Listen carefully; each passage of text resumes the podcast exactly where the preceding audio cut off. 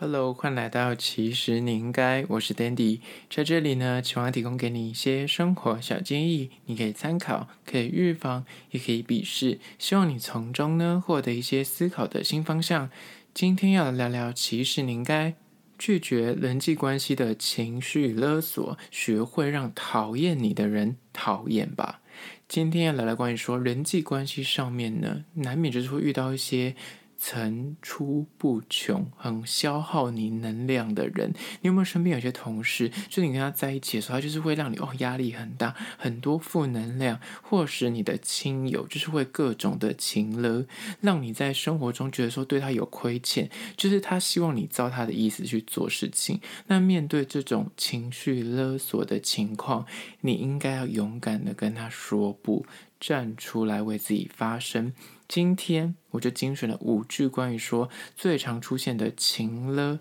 话语，它的真实背后的含义是什么？你应该弄明白。那在实际的进入主题之前呢，要来分享一间小小的算是街头美食，一样是位于士林夜市。然后我之前的那店址就是在那一条路上面，叫做小东街。这间叫做。中家原上海生煎包，这间生煎包可以说是去士林夜市，那无人不知，无人不晓。他换过店址，那现在最新的地址已经就是搬到小东街上面。这个生煎包我真的没有夸张，你只要大概五点过后去，就是要排队。永远都在排队，我不知道为什么他就是可以永远都在排队。那因为我当初开的店的位置就在小东街上面，就在他旁边而已，就是附近，走路大概不用两分钟。我时常就是我要上班的时候就去去买一个，然后然后或是中间肚子有点饿的时候，我也会去买。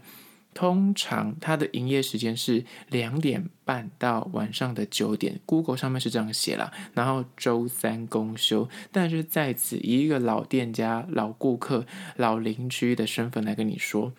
建议是三点过后再去，因为他两点半可能还在准备，还在备料，锅还没有烫，还在刚开始的热锅而已。三点过后再去比较恰当。然后我也不建议你太晚压线，怎么八点半九点再去？很多时候他卖完就不卖了，所以有可能到九点的时候就剩下什么就几颗，或者是你经过的时候他刚好就在收摊。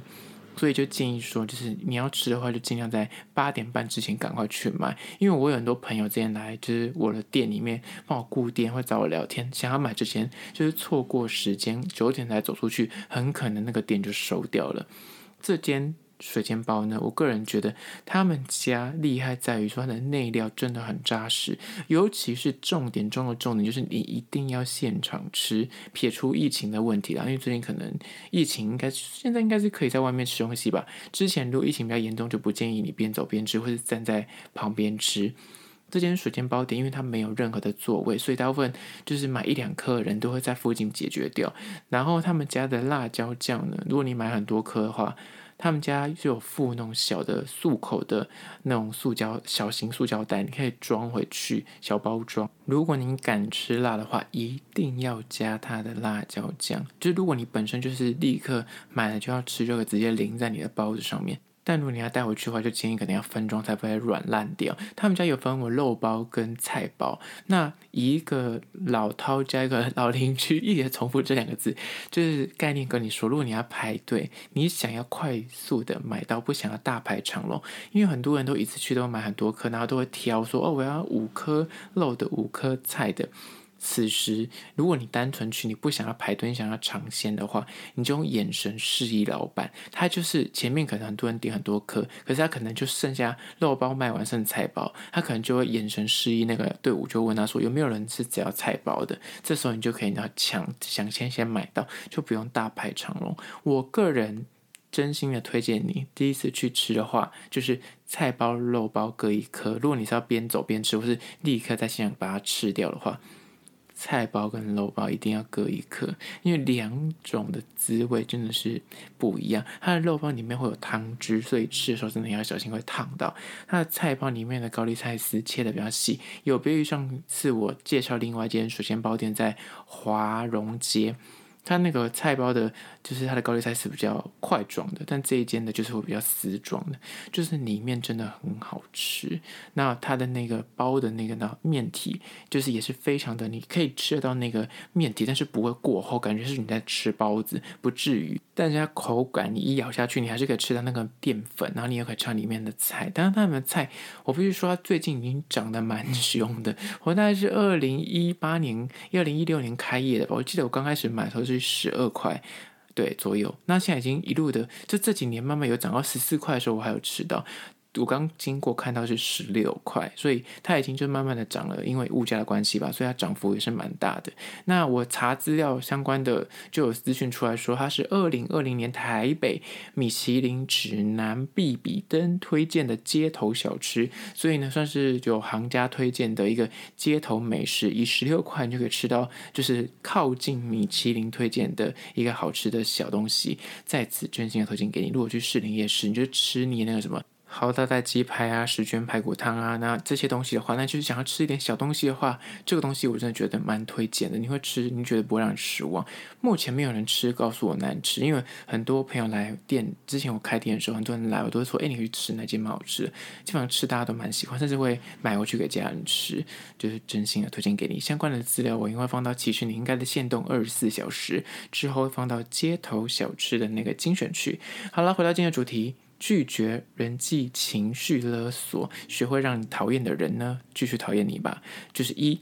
他们会讲出什么话呢？就会讲出“我是为你好”，“我是为你好”这个背后到底是什么含义呢？其实他想要阐述的意思是我希望你听我的，“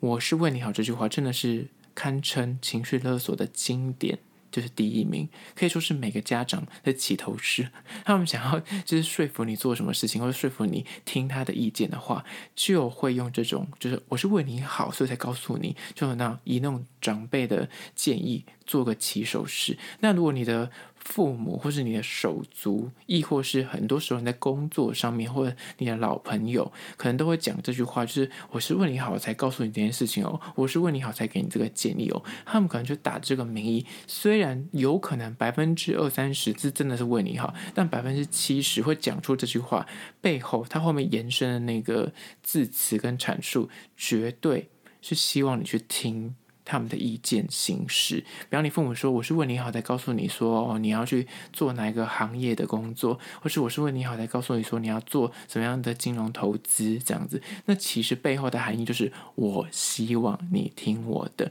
所以有时候适时的你要去理清一下，他讲这句话背后是为了他自己，还是那是为了你？所以去理清一下，不要被这个情绪勒索给你知道困住了。而这是第一点，接下来第二点，关于说拒绝人际情绪勒索，学会让讨厌的你的人继续讨厌你吧。就是二，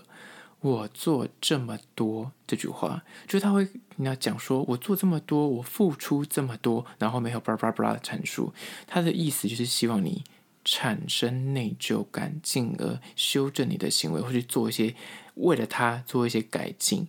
我为了你付出这么多，我为你做了这么多，但是你为什么不听我的话呢？你为什么没有对等的付出呢？这种就是行抱怨之名，但深层的含义是想借由告诉你说：“哎，我做这么多，我付出这么多，然后来告诉你说，让你产生所有的。”内疚感跟亏欠感，希望借此就是哦，我你看我帮你那么多事情，你的同事可能说，你看我都帮你做什么案子，帮你做什么案子，但你怎么都没有帮我，或是你的家人就是说，你看我都你知道劳心劳劳苦的，就是你的父母说，你看我养你这么这么久，花那么多钱，那么之类的，那其实就是为了让你那个内疚感扬起，借此呢，就让你就是内心就是说，对耶，我也是不是要。多付出一点，他讲一下有道理，我是不是要听他的意见？而这也是一种情绪勒索的做法，就是他会告诉你说，他付出这么多，他做了这么多，什么的，那你你做了什么？他就会在等于让你有那种内疚感，而那个内疚感呢，就会进而再借此告诉你说，那你要帮我做什么事情，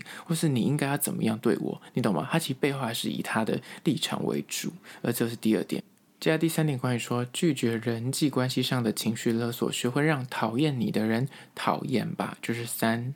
他们会讲出你开心就好，随便你，就是那这种话，嘴上看似很像不在意，但是背后的意思是他在警告你。他会讲出那种所谓的啊，你开心就好，或者随便你啦。就乍听之下，你可能会觉得说，诶，对方是不是被你说服了？所以就是想说，好吧，那就放弃，就是他不想理你，所以你就可以做你要做的事情，可以自由的做你的选择。但实际上，这句话背后更深层的意思是。啊，你最好就不要听我的，出事就不要来找我，没关系啊，你就不要听，之后你就知道，他们有点看好戏的心态，或是你知道，就是有点手叉腰在看你之后出糗这种意思。那话中有话，甚至有点语带威胁。语带恐吓的这种那气味存在，就是感觉哦，你你开心就好啊，随便你啦，什么之类的。可是这种意思，它其实也是一种情绪勒索，它会让你觉得像有压力。说对呀、他这样讲是不是？我是不是不听他，我之后就会那出贼，我就会可能遇到问题的时候就会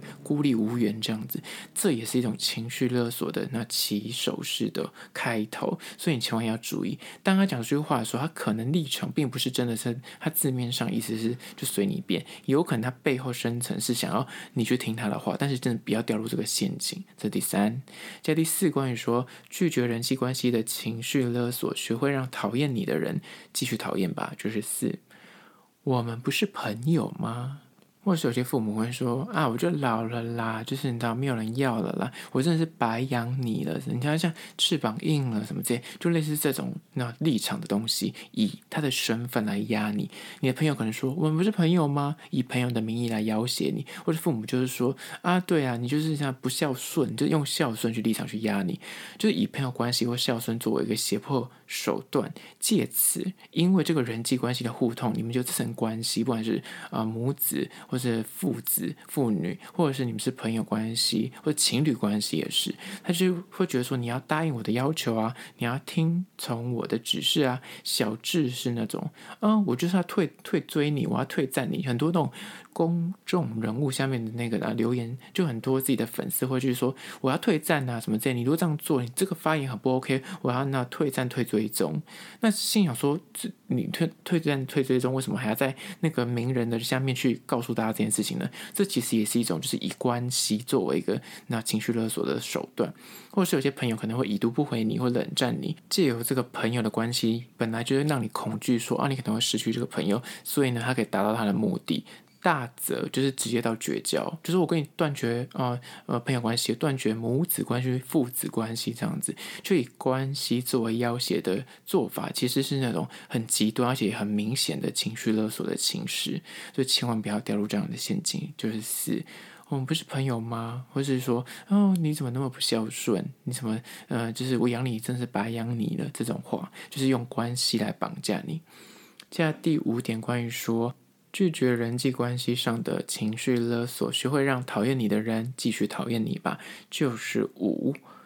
会这样都是你害的。这种话也是很多情绪勒索人的起手式开头，就要说我会这样都是你害的，或者这件事情会变成这样都是你害的。我你要我为什么会这么不顺利，都是因为你。他们会讲出这种话，这个背后的意思就是他要让你深深的为他而亏欠，很内疚。直接把他的人生的过错，或是之前可能你们是一起共同从事某一个案子，把所有的错误跟失败都归咎于你，因此让你心生亏欠，而后你就得。听他的就得百依百顺，以他的意见为意见，或是他叫你做什么事情就没有办法回绝，这是一种情绪勒索的手段。善于把各种的问题跟失败借由就是利己的论述，以他自己有优势的论述，或是倒果为因，他直接说这个失败是因为你之前做了什么事情。这种方法跟这种讲的逻辑来细数你的过失跟不是，借此逼迫你认错，